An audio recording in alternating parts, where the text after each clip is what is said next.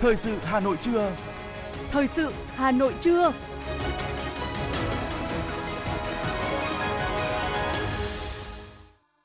Quang Minh và Thu Thảo xin kính chào quý vị và các bạn. Bây giờ là chương trình thời sự của Đài Phát thanh và Truyền hình Hà Nội phát trực tiếp trên sóng phát thanh. Hôm nay chủ nhật, ngày 4 tháng 12 năm 2022. Chương trình có những nội dung chính sau đây. Chủ tịch nước Nguyễn Xuân Phúc cùng đoàn đại biểu cấp cao Việt Nam rời Hà Nội lên đường thăm cấp nhà nước tới Đại Hàn Dân Quốc từ ngày 4 đến ngày 6 tháng 12 năm 2022. Hà Nội đẩy nhanh tiến độ giải ngân vốn đầu tư công. Thành phố chọn 19 hợp tác xã thí điểm hoàn thiện, nhân rộng mô hình hợp tác xã kiểu mới. Ủy ban nhân dân thành phố Hà Nội thống nhất phương án mở một cạnh của công viên thống nhất phía đường Trần Nhân Tông. Thu giữ hơn 1.000 lọ nước hoa giả thương hiệu nổi tiếng. Chuyển sang những thông tin quốc tế, G7 cùng với Liên minh châu Âu và Australia áp giá trần đối với dầu của Nga. Đã có 6 trẻ tử vong do nhiễm liên cầu khuẩn tại Anh. Vượt mốc 10.000 ca một ngày, đợt bùng phát Covid-19 lớn nhất tại Hồng Kông Trung Quốc. Và sau đây là nội dung chi tiết. Thưa quý vị, nhận lời mời của Tổng thống Đại Hàn Dân Quốc Yoon suk yeol sáng nay Chủ tịch nước Nguyễn Xuân Phúc cùng đoàn đại biểu cấp cao Việt Nam đã rời Hà Nội lên đường thăm cấp nhà nước tới Đại Hàn Dân Quốc từ ngày mùng 4 đến mùng 6 tháng 12 năm 2022. Đây là chuyến thăm chính thức Hàn Quốc đầu tiên của Chủ tịch nước Nguyễn Xuân Phúc trên cương vị mới, là chuyến thăm chính thức đầu tiên của Chủ tịch nước ta đến Hàn Quốc sau 11 năm và là chuyến thăm cấp cao nhất của lãnh đạo Đảng, Nhà nước Việt Nam tới Hàn Quốc kể từ khi nước này có tổng thống mới. Chủ tịch nước Nguyễn Xuân Phúc là lãnh đạo cấp cao nước ngoài đầu tiên thăm cấp nhà nước đến Hàn Quốc kể từ khi Tổng thống Yoon suk yeol lên nắm quyền, thể hiện sự coi trọng của Hàn Quốc đối với quan hệ với Việt Nam khi đón tiếp Chủ tịch nước ta với nghi thức cao nhất. Chuyến thăm diễn ra trong bối cảnh đặc biệt khi hai nước kỷ niệm 30 năm thiết lập quan hệ ngoại giao và những kết quả hợp tác Việt Nam Hàn Quốc đang ở giai đoạn hết sức tốt đẹp. Đây cũng là thời điểm Việt Nam đang chủ động triển khai đường lối đối ngoại mà Đại hội 13 của Đảng đã thông qua. Chuyến thăm được kỳ vọng sẽ mở ra một chương mới trong quan hệ Việt Hàn. Thưa quý vị, sau khi kết thúc tốt đẹp chuyến thăm chính thức Australia, Chủ tịch Quốc hội Vương Đình Huệ và đoàn đại biểu cấp cao Quốc hội Việt Nam đã lên đường thăm chính thức New Zealand theo lời mời của Chủ tịch Quốc hội New Zealand Adrian Jurawe. Chuyến thăm của Chủ tịch Quốc hội Vương Đình Huệ và đoàn đại biểu cấp cao Quốc hội Việt Nam đến New Zealand nhằm làm sâu sắc hơn quan hệ đối tác chiến lược Việt Nam New Zealand và quan hệ giữa Quốc hội hai nước, mở ra những triển vọng mới trên nhiều lĩnh vực và ngày càng thực chất, hiệu quả hơn. Những năm vừa qua, quan hệ song phương giữa hai nước phát triển thực chất và hiệu quả, đặc biệt từ khi hai nước thiết lập quan hệ đối tác toàn diện vào năm 2009 và nâng cấp lên quan hệ đối tác chiến lược vào năm 2020. Việt Nam là đối tác chiến lược đầu tiên của New Zealand tại khu vực châu Á Thái Bình Dương. Cùng với đà phát triển tốt đẹp của quan hệ hai nước, quan hệ hợp tác giữa Quốc hội Việt Nam và Quốc hội New Zealand cũng phát triển hết sức tốt đẹp. Chuyến thăm chính thức New Zealand của Chủ tịch Quốc hội Vương Đình Huệ và đoàn đại biểu cấp cao Quốc hội nước ta sẽ củng cố thêm nền tảng quan hệ chính trị tốt đẹp và phát triển mạnh mẽ quan hệ đối tác chiến lược Việt Nam New Zealand trong thời gian tới.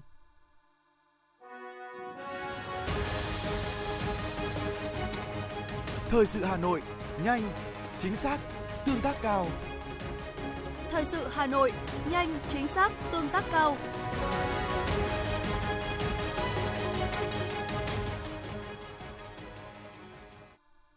Tiếp tục là những thông tin của thành phố. Thưa quý vị, đầu tư công được xem là một trong những động lực cho tăng trưởng kinh tế. Tuy nhiên, kết quả giải ngân vốn đầu tư công của Hà Nội vẫn còn chậm so với yêu cầu kế hoạch đề ra, trong khi chỉ còn gần một tháng nữa là hết năm 2022. Vì vậy, tại hội nghị lần thứ 10, Ban chấp hành Đảng bộ thành phố Hà Nội khóa 17, Ủy viên Bộ Chính trị, Bí thư Thành ủy Đinh Tiến Dũng nhấn mạnh, Ủy ban nhân dân thành phố phải có các giải pháp khắc phục hạn chế bất cập, chấn chỉnh khâu chuẩn bị đầu tư, qua đó đẩy nhanh tiến độ giải ngân vốn đầu tư công. Đến ngày 28 tháng 11, Hà Nội đã giải ngân được 25.020,5 tỷ đồng vốn đầu tư công năm 2022, bằng 49% kế hoạch. Theo kế hoạch, đến hết năm 2022, tỷ lệ giải ngân vốn đầu tư công đạt từ 82,6 đến 90,1% so với kế hoạch giao đầu năm. Thành phố dự kiến sẽ hoàn thành 60 dự án xây dựng cơ bản tập trung, 112 dự án sử dụng vốn ngân sách cấp thành phố hỗ trợ cấp huyện. Về nguyên nhân khách quan, dịch COVID-19 diễn biến phức tạp, giá nguyên vật liệu, cước phí vận chuyển hàng hóa tăng cao,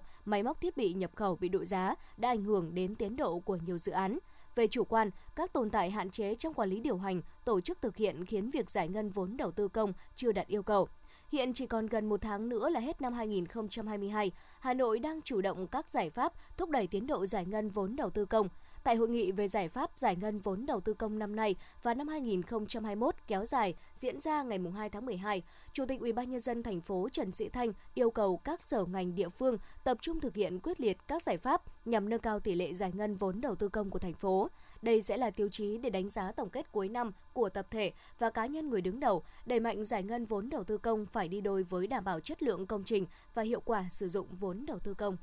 Được biết, để chuẩn bị kế hoạch đầu tư công năm 2023, thành phố sẽ giả soát, đảm bảo bố trí vốn theo các quy định của luật đầu tư công, phù hợp với mục tiêu, định hướng đầu tư, thứ tự ưu tiên. Trong đó tập trung bố trí vốn hoàn thành các dự án chuyển tiếp, công trình trọng điểm, dự án dân sinh, dự án có khả năng hấp thụ vốn và giải ngân tốt, không bố trí vốn cho các dự án mới khi chưa đảm bảo thủ tục đầu tư, khởi công theo quy định. Tại hội nghị lần thứ 10, Ban chấp hành Đảng bộ thành phố Hà Nội khóa 17, Ủy viên Bộ Chính trị, Bí thư Thành ủy Đinh Tiến Dũng nhấn mạnh, Ủy ban nhân dân thành phố phải có những giải pháp khắc phục hạn chế, bất cập, chấn chỉnh khâu chuẩn bị đầu tư,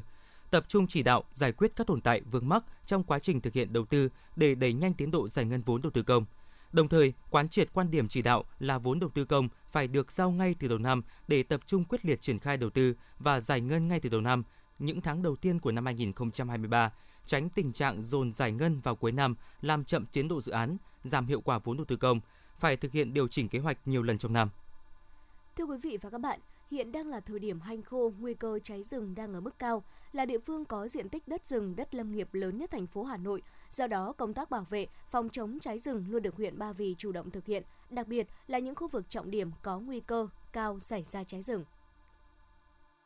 Huyện Ba Vì có gần 9.900 ha rừng và đất lâm nghiệp, chiếm gần 40% tổng diện tích lâm nghiệp của thành phố Hà Nội. Rừng của huyện Ba Vì đang tiềm ẩn nhiều nguy cơ cháy do ban ngày trời nắng hanh kết hợp độ ẩm không khí và độ ẩm vật liệu cháy giảm thấp. Rừng nằm xen kẽ trong các khu dân cư, khu vực bảo vệ rừng hiện có 7 khu du lịch, 7 di tích lịch sử, văn hóa, mỗi năm có hàng trăm nghìn lượt khách đến tham quan nghỉ dưỡng. Chính vì thế, công tác phòng cháy chữa cháy rừng đang được lực lượng kiểm lâm tại đây đặt lên hàng đầu. Ông Nguyễn Danh Sáu, hạt trưởng hạt kiểm lâm Ba Vì cho biết. Trung tâm dự báo uh, phòng cháy chữa cháy rừng,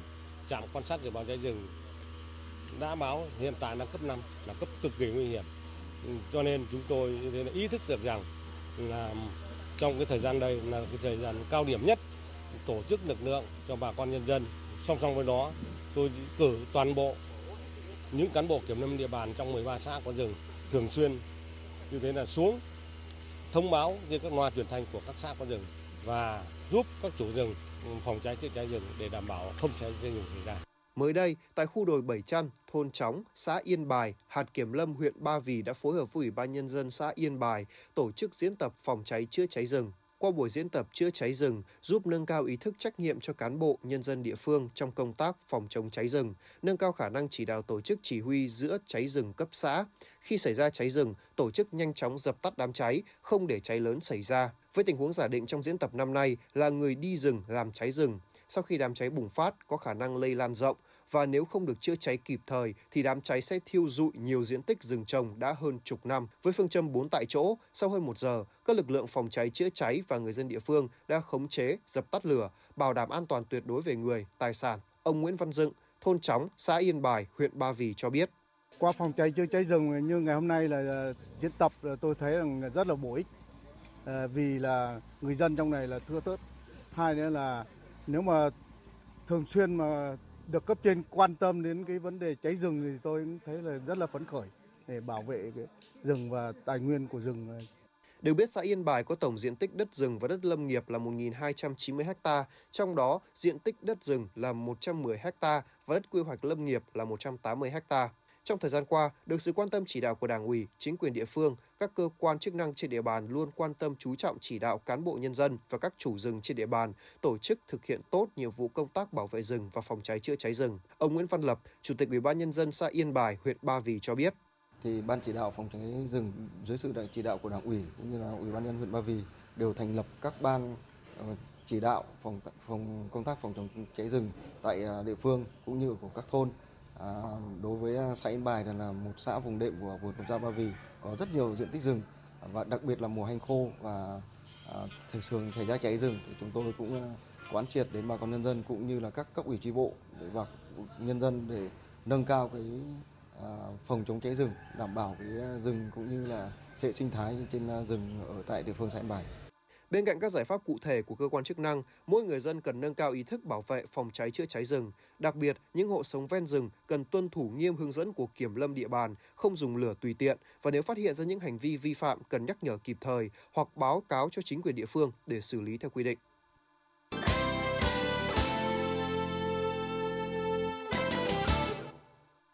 Xin được chuyển sang những thông tin về kinh tế. Thưa quý vị, chỉ còn chưa đầy một tháng nữa là hết năm 2022, một năm nhiều thách thức đối với nền kinh tế toàn cầu với những ảnh hưởng hậu Covid-19. Trong nước, các doanh nghiệp cũng đã phải nỗ lực hết mình, căng sức chống dịch và ổn định sản xuất, nhanh chóng chuyển hướng kinh doanh để thích ứng với tình hình mới. Như đó, 11 tháng vừa qua, nền kinh tế đã đạt được nhiều con số tăng trưởng ấn tượng.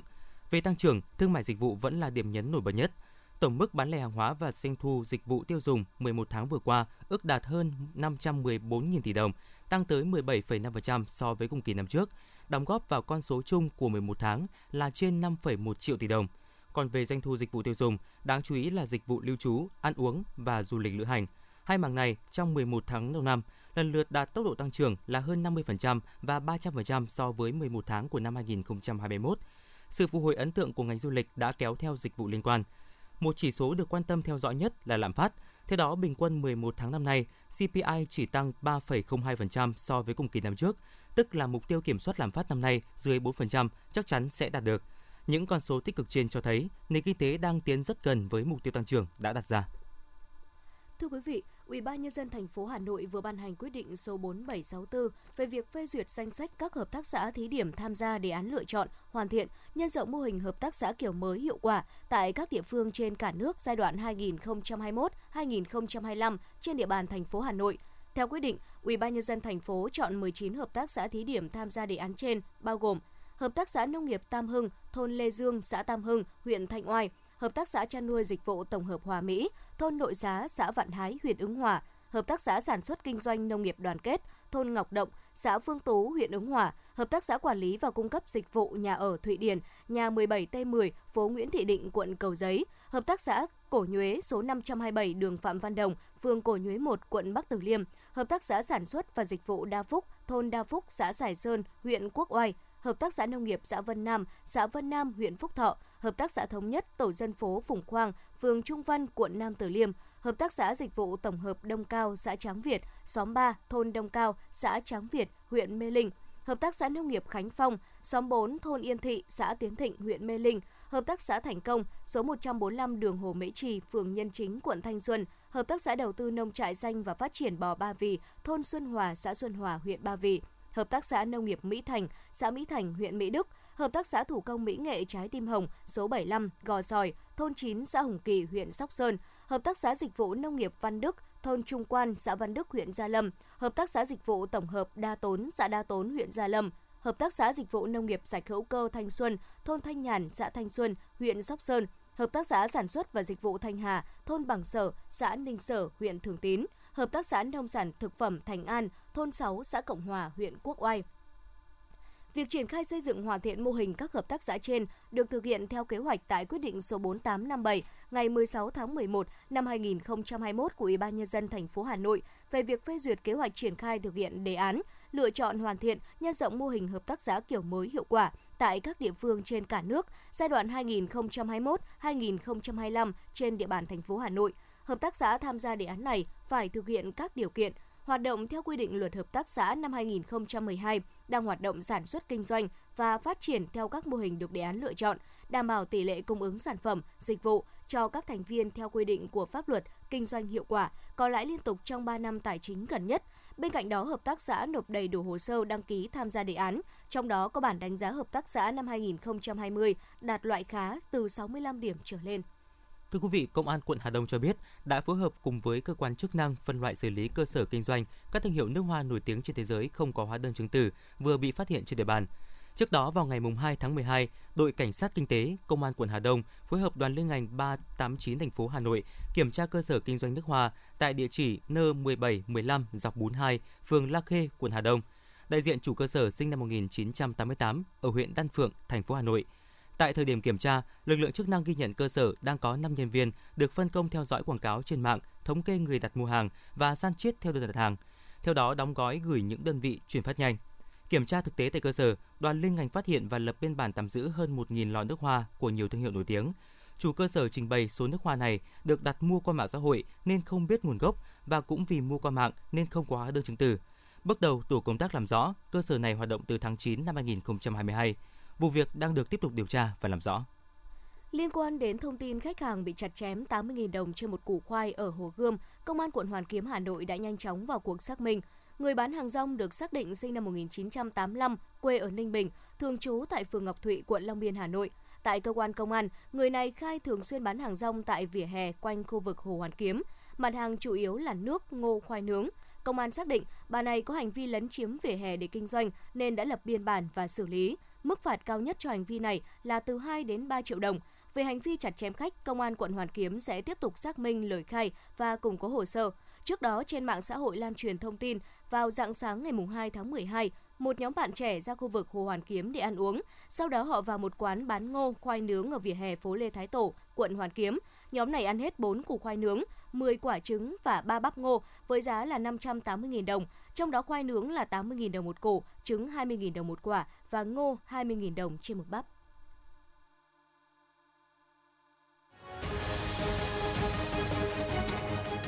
FM 90 cập nhật trên mọi cung đường. FM 90 cập nhật trên mọi cung đường.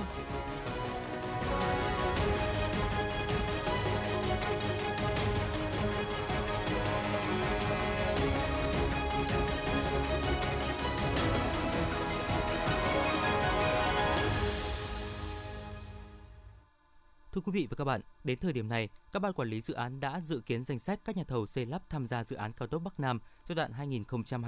2021-2025. Đây là cơ sở pháp lý quan trọng để Bộ Giao thông Vận tải kích hoạt đồng loạt việc chọn nhà thầu đủ tiêu chuẩn cho 25 gói thầu xây lắp, tiến tới khởi công vào cuối tháng này theo đúng chỉ đạo của Thủ tướng Chính phủ. Trước đó, Bộ Giao thông Vận tải liên tục ra văn bản yêu cầu các ban quản lý dự án phải tuân thủ nghiêm chỉ đạo của Thủ tướng. Giám đốc các ban quản lý dự án chịu trách nhiệm toàn diện trước pháp luật và Bộ trưởng nếu xảy ra tình trạng bán thầu và các vấn đề tiêu cực trong lựa chọn nhà thầu.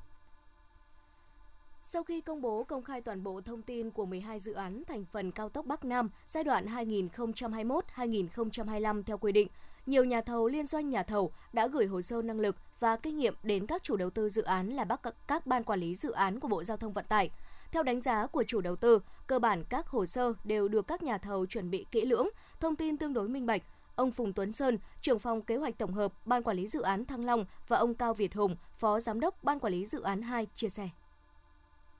Ờ, đánh giá được khoảng 50% đáp ứng. Thì đa phần là các cái tổ hợp nhà thầu liên danh. Thì các nhà thầu này thì đa phần là các cái nhà thầu đã tham gia các cái dự án của cao tốc Bắc Nam đoạn 1 thì cái về năng lực thì à, đến nay thì cũng cơ bản đã đã đáp ứng có thể là đáp ứng được cái số lượng gói thầu của ban. Đây là một trong những công tác đánh giá sơ bộ trước để có một cái nhìn nhận về các cái nhà thầu, thực lực của các nhà thầu. Ngay từ đầu đã phải quán triệt về cái thực hiện công tác lựa chọn nhà thầu đảm bảo đúng theo quy định pháp luật. Đánh giá hồ sơ ngay tại thời điểm hiện nay chỉ là một bước thôi. Cái quan trọng nhất là chúng ta phải duy trì cái việc giám sát và kiểm tra liên tục cái việc thực hiện chậm tiến độ hiện tượng về thông thầu hiện tượng bán thầu ờ, nhiệm vụ chính trị của nhà thầu đối với ngành giao thông vận tải và đối với chung của cả nước. Theo Bộ Giao thông Vận tải, sau khi Bắc các ban quản lý dự án báo cáo danh sách các nhà thầu, Bộ sẽ tiếp tục soát xét, hạn chế tình trạng nhà thầu tham gia cùng lúc nhiều dự án. Đơn cử với gói thầu quy mô trên 5.000 tỷ đồng sẽ không quá 5 nhà thầu tham gia, gói thầu dưới 5.000 tỷ đồng không quá 3 nhà thầu tham gia. Ông Uông Việt Dũng, Phó Tránh Văn phòng Bộ Giao thông Vận tải thông tin. Chủ đầu tư tuân thủ đúng quy định của pháp luật, đảm bảo trình tự thủ tục, ngăn chặn cái ờ, tiêu cực và cái này thì cũng truyền đạt lại các cái ý kiến chỉ đạo ờ, đảm bảo cái công tác lựa chọn nhà thầu được ờ, thực hiện chặt chẽ tránh các cái hành vi tiêu cực nhũng nhiễu và không đảm bảo cái công bằng minh bạch Kinh nghiệm của một số nhà thầu tham gia thi công cao tốc Bắc Nam giai đoạn 1 cho rằng, để hạn chế rủi ro cho các nhà thầu cũng như đảm bảo tiến độ thi công dự án thì ở giai đoạn 2, các cơ quan quản lý cần đặc biệt lưu tâm đến nguồn vật liệu, kiểm soát giá đầu vào ổn định. Ông Cao Đăng Hoạt, Tổng Giám đốc Công ty Trách nhiệm hữu hạn Tập đoàn Định An thông tin thêm. Tất cả đơn vị các tập đoàn các công ty mà thi công giai đoạn 1 thì cũng đã chuẩn bị tinh thần rất là là, là cao mong là, là tư vấn giám sát cùng với chủ đầu tư bộ giao thông cùng với bộ xây dựng và các bộ ban ngành biệt lưu tâm đến cái nguồn vật liệu kiểm soát được cái giá đầu vào các cái hệ số giá và bù giá nó kịp thời theo lộ trình, đến ngày 22 tháng 12 hoàn thành việc thẩm định phê duyệt kết quả lựa chọn nhà thầu. Công tác ký kết hợp đồng gói thầu xây lắp đầu tiên sẽ được hoàn thành trước ngày 25 tháng 12. Dự án dự kiến khởi công xây dựng từ ngày 26 tháng 12. Đây là những mốc thời gian được Bộ Giao thông Vận tải lập ra, yêu cầu các chủ đầu tư thực hiện theo đúng chỉ đạo của Thủ tướng Chính phủ. Thưa quý vị, liên quan tới một trong những công viên lớn và là đời nhất thủ đô, Ủy ban nhân dân thành phố Hà Nội thống nhất phương án mở một cạnh của công viên thống nhất phía đường Trần Nhân Tông, tạo không gian mở kết nối với không gian đi bộ, liên kết công viên với Hồ tiền Quang. Trong thông báo ý kiến kết luận của Phó Chủ tịch Ủy ban nhân dân thành phố Dương Đức Tuấn, Ủy ban nhân dân thành phố giao Ủy ban nhân dân quận Hai Bà Trưng chủ trì khẩn trương hoàn chỉnh phương án tổ chức không gian đi bộ, khu vực đi bộ phố Trần Nhân Tông và khu vực phụ cận. Thống nhất phương án đề xuất của Ủy ban nhân dân quận Hai Bà Trưng tổ chức không gian đi bộ giai đoạn 1 vào ngày thứ bảy và chủ nhật hàng tuần thống nhất phương án mở ngay một cạnh của công viên thống nhất phía đường Trần Nhân Tông, tạo không gian mở công viên để kết nối với không gian đi bộ, liên kết công viên với Hồ Thiền Quang. Thời gian khai trương không gian đi bộ quận Hai Bà Trưng, đồng thời mở một cạnh công viên thống nhất dự kiến từ ngày 1 tháng 1 năm 2023. Thanh tra Sở Giao thông Vận tải Hà Nội cho biết, căn cứ danh sách do các đơn vị quản lý bến xe cung cấp, từ đầu năm 2022 đến nay, lực lượng này đã kiểm tra lập biên bản xử phạt vi phạm hành chính đối với cả lái xe và chủ phương tiện 41 trường hợp với số tiền 201,5 triệu đồng. Trong đó riêng tại khu vực bến xe Mỹ Đình đã kiểm tra phát hiện 19 trường hợp, còn lại là ở bến xe Giáp Bát, nước ngầm và một số khu vực khác trên địa bàn thành phố nhằm chấn chỉnh hoạt động vận tải hành khách, đặc biệt là tình trạng xe bỏ bến, xe dù bến cóc. Thời gian tới, Sở Giao thông Vận tải Hà Nội sẽ tăng cường phối hợp với các lực lượng, tiếp tục tập trung xử lý vi phạm xung quanh các bến xe, tuyến quốc lộ, giao thông trọng điểm có nhiều xe khách vi phạm như đại lộ Thăng Long, vành đai ba trên cao, Hồ Tùng Mậu, Phạm Hùng, Phạm Văn Đồng, Võ Văn Kiệt, Nguyễn Trãi, Khuất Duy Tiến, Nguyễn Xiển, Tố Hữu, Kim Đồng, Giải Phóng, Pháp Vân, Trần Thủ Độ và Nguyễn Khoái. Thưa quý vị, trong những năm gần đây, các vấn đề về bản quyền đang được xã hội rất quan tâm, nhất là trong thời điểm Việt Nam thi hành các cam kết về sở hữu trí tuệ trong các FTA mà Việt Nam đã và đang đàm phán hoặc đã ký kết, phê chuẩn. Do đó, việc đăng ký quyền tác giả, quyền liên quan ngày càng được xã hội chú trọng và hưởng ứng. Theo thống kê của Cục Bản quyền tác giả, số lượng đăng ký quyền tác giả, quyền liên quan ở Việt Nam tăng từ 8 đến 10% mỗi năm. Nếu như trong năm 2019 có trên 8.000 giấy chứng nhận được cấp, thì năm 2020 là trên 10.000 giấy. Năm 2021, dù ảnh hưởng của dịch bệnh nhưng số giấy cấp mới vẫn duy trì ở mức trên 10.000 giấy. Các nhóm đối tượng đăng ký tập trung vào một số loại hình như mỹ thuật ứng dụng chiếm 44%, âm nhạc chiếm 25%, tác phẩm viết 14%, chương trình máy tính 13%, còn lại là những loại hình khác. Bà Phạm Thị Kim Oanh, Phó Cục trưởng Cục Bản quyền tác giả cho biết. Đăng ký không phải là điều kiện bắt buộc để phát sinh quyền, nhưng các cá nhân tổ chức khi họ đã nhận biết được cái lợi ích của họ trong việc mà giao dịch thương mại trong việc giải quyết những tranh chấp thì hầu như là họ đã chủ động trong cái việc đăng ký bản quyền. Và như con số ừ, đăng ký bản quyền nó cũng là một con số biết nói. Hàng năm số lượng này đã ngày càng tăng lên. Cho thấy là trong quá trình tuyên truyền phổ biến các quy định pháp luật nhận thức về vấn đề bản quyền đã được mọi người nâng cao. Để chuẩn bị cho luật sửa đổi, bổ sung một số điều của luật sở hữu trí tuệ có hiệu lực từ ngày 1 tháng 1 năm 2023, Cục Bản quyền tác giả, Bộ Văn hóa Thể thao và Du lịch đang tích cực phối hợp với các cơ quan có liên quan xây dựng dự thảo thông tư quy định mẫu trong hoạt động đăng ký quyền tác giả, quyền liên quan. Thay vì một mẫu duy nhất áp dụng chung cho tất cả các loại hình tác phẩm được bảo hộ quyền tác giả, với thông tư mới sẽ có 9 mẫu chia theo từng loại hình cụ thể. Luật sư Lê Quang Vinh và luật sư Dương Thị Vân Anh chia sẻ. Tôi đánh giá cao là cái thông tư này là lần đầu tiên quy định một cách ờ, chi tiết, một cách cụ thể để hỗ trợ cho các chủ thể quyền người ta có thể thực hiện cái việc đăng ký được dễ dàng hơn và thúc đẩy cái quá trình đăng ký nó diễn ra được tốt đẹp hơn, nó được nhanh hơn. Hơn nữa tôi cũng đánh giá cao việc mà cục bản quyền sẽ tiến tới sẽ tiến hành cho phép cái việc đăng ký online, đăng ký trực tuyến.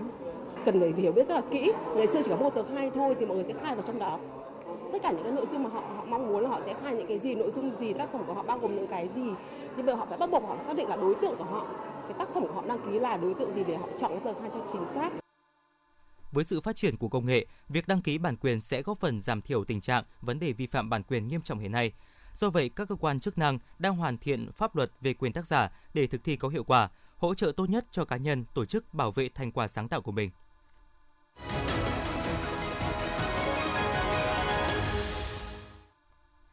Quý vị thính giả đang nghe chương trình thời sự của Đài Phát thanh Truyền hình Hà Nội đang được phát trực tiếp. Ngay sau đây xin được chuyển sang những thông tin quốc tế. Thưa quý vị, nhóm các nước công nghiệp phát triển G7 cùng với Liên minh châu Âu và Australia mới đây đã đạt thống nhất về cơ bản mức giá trần áp lên dầu xuất khẩu của Nga. Theo đó, các khách hàng muốn mua dầu của Nga bằng đường biển sẽ không được phép trả quá 60 đô la Mỹ cho một thùng dầu. Việc G7, EU và Australia áp mức giá trần đối với dầu xuất khẩu của Nga được Trung Đông ví như một lệnh cấm vận mềm, tức là các nền kinh tế vẫn có thể mua dầu của Nga mà không lo các biện pháp trả đũa của phương Tây, nhưng sẽ không được mua với giá quá 60 đô la Mỹ một thùng.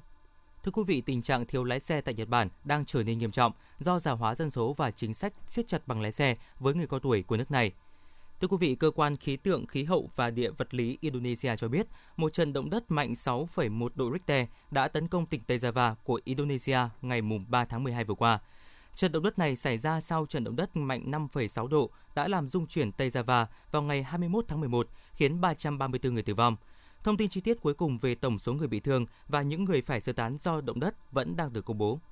Số ca mắc mới COVID-19 tại đặc khu hành chính Hồng Kông Trung Quốc một lần nữa đã vượt mốc 10.000 ca một ngày. Đây là đợt bùng phát COVID-19 lớn nhất tại đặc khu hành chính Hồng Kông Trung Quốc trong 3 tháng qua. Theo các chuyên gia dịch tễ học, nguyên nhân chính của đợt bùng phát hiện tại là do hệ thống miễn dịch của người dân đối với virus đã bị suy yếu. Dự kiến số ca mắc tại đây sẽ đạt đỉnh sau 2 tuần nữa. Vì vậy, giới chức đặc khu này đang kêu gọi người dân, đặc biệt là những người trên 60 tuổi và những người mắc bệnh mãn tính nhanh chóng tiêm mũi vaccine ngừa COVID-19 thứ 5 để lập lại khả năng miễn dịch. Anh đã ghi nhận 6 trẻ em tử vong do mắc bệnh liên quan đến liên cầu khuẩn nhóm A. Hiện giới chức Anh đang tiến hành điều tra nguyên nhân sau khi có những báo cáo về sự gia tăng tình trạng nhiễm trùng đường hô hấp dưới trẻ em do liên cầu khuẩn nhóm A gây ra trong những tuần vừa qua. Các bậc phụ huynh được khuyến cáo cần theo dõi các triệu chứng ban đỏ ở con em mình và đi khám sớm nhất để có thể điều trị kịp thời, ngăn chặn tình trạng nhiễm trùng nặng.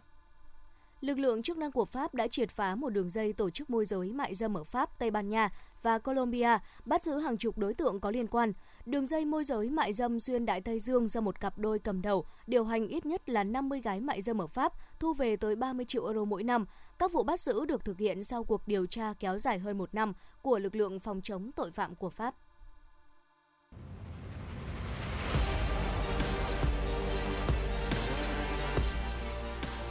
Bản tin thể thao. Bản tin thể thao.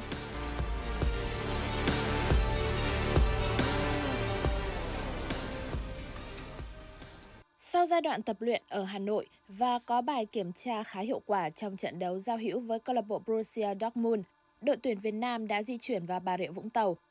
Việc tập huấn tại đây nằm trong tính toán của ban huấn luyện với mục đích giúp các cầu thủ thay đổi không khí và lấy lại sự hứng khởi đồng thời có sự tập trung tốt hơn trong thời gian chuẩn bị quan trọng trước thềm AFF Mitsubishi Electric Cup 2022. Tại buổi tập trên sân vận động Bà Rịa Vũng Tàu, ngoại trừ bộ đôi Tiến Dũng Thành Trung vẫn còn đau nhẹ và phải tập riêng cùng bác sĩ Cho Yu Yang. Tất cả các cầu thủ khác đều đã sẵn sàng về thể trạng và tinh thần để tham gia vào các bài kỹ chiến thuật theo giáo án của Viên Park. Theo kế hoạch đội tuyển Việt Nam tập luyện tại đây cho đến chiều ngày 10 tháng 12, sẽ trở ra Hà Nội để chuẩn bị cho trận giao hữu gặp đội tuyển Philippines diễn ra vào lúc 18 giờ ngày 14 tháng 12 trên sân vận động Hàng Đẫy.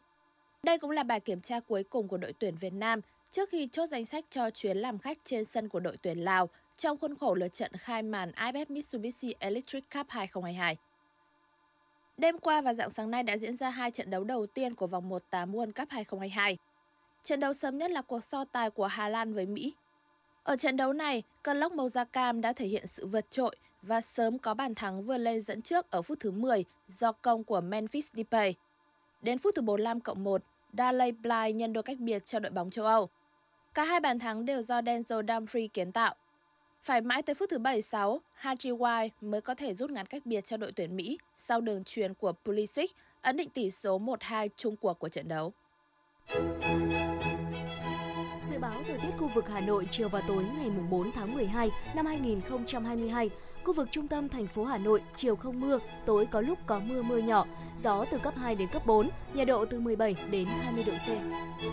Quý vị và các bạn vừa nghe chương trình thời sự của Đài Phát thanh và Truyền hình Hà Nội. Chỉ đạo nội dung Nguyễn Kim Khiêm, chỉ đạo sản xuất Nguyễn Tiến Dũng, tổ chức sản xuất Trà My, chương trình do biên tập viên Nguyễn Hằng, phát thanh viên Quang Minh Tu Thảo và kỹ thuật viên Bảo Tuấn thực hiện. Thân ái chào tạm biệt.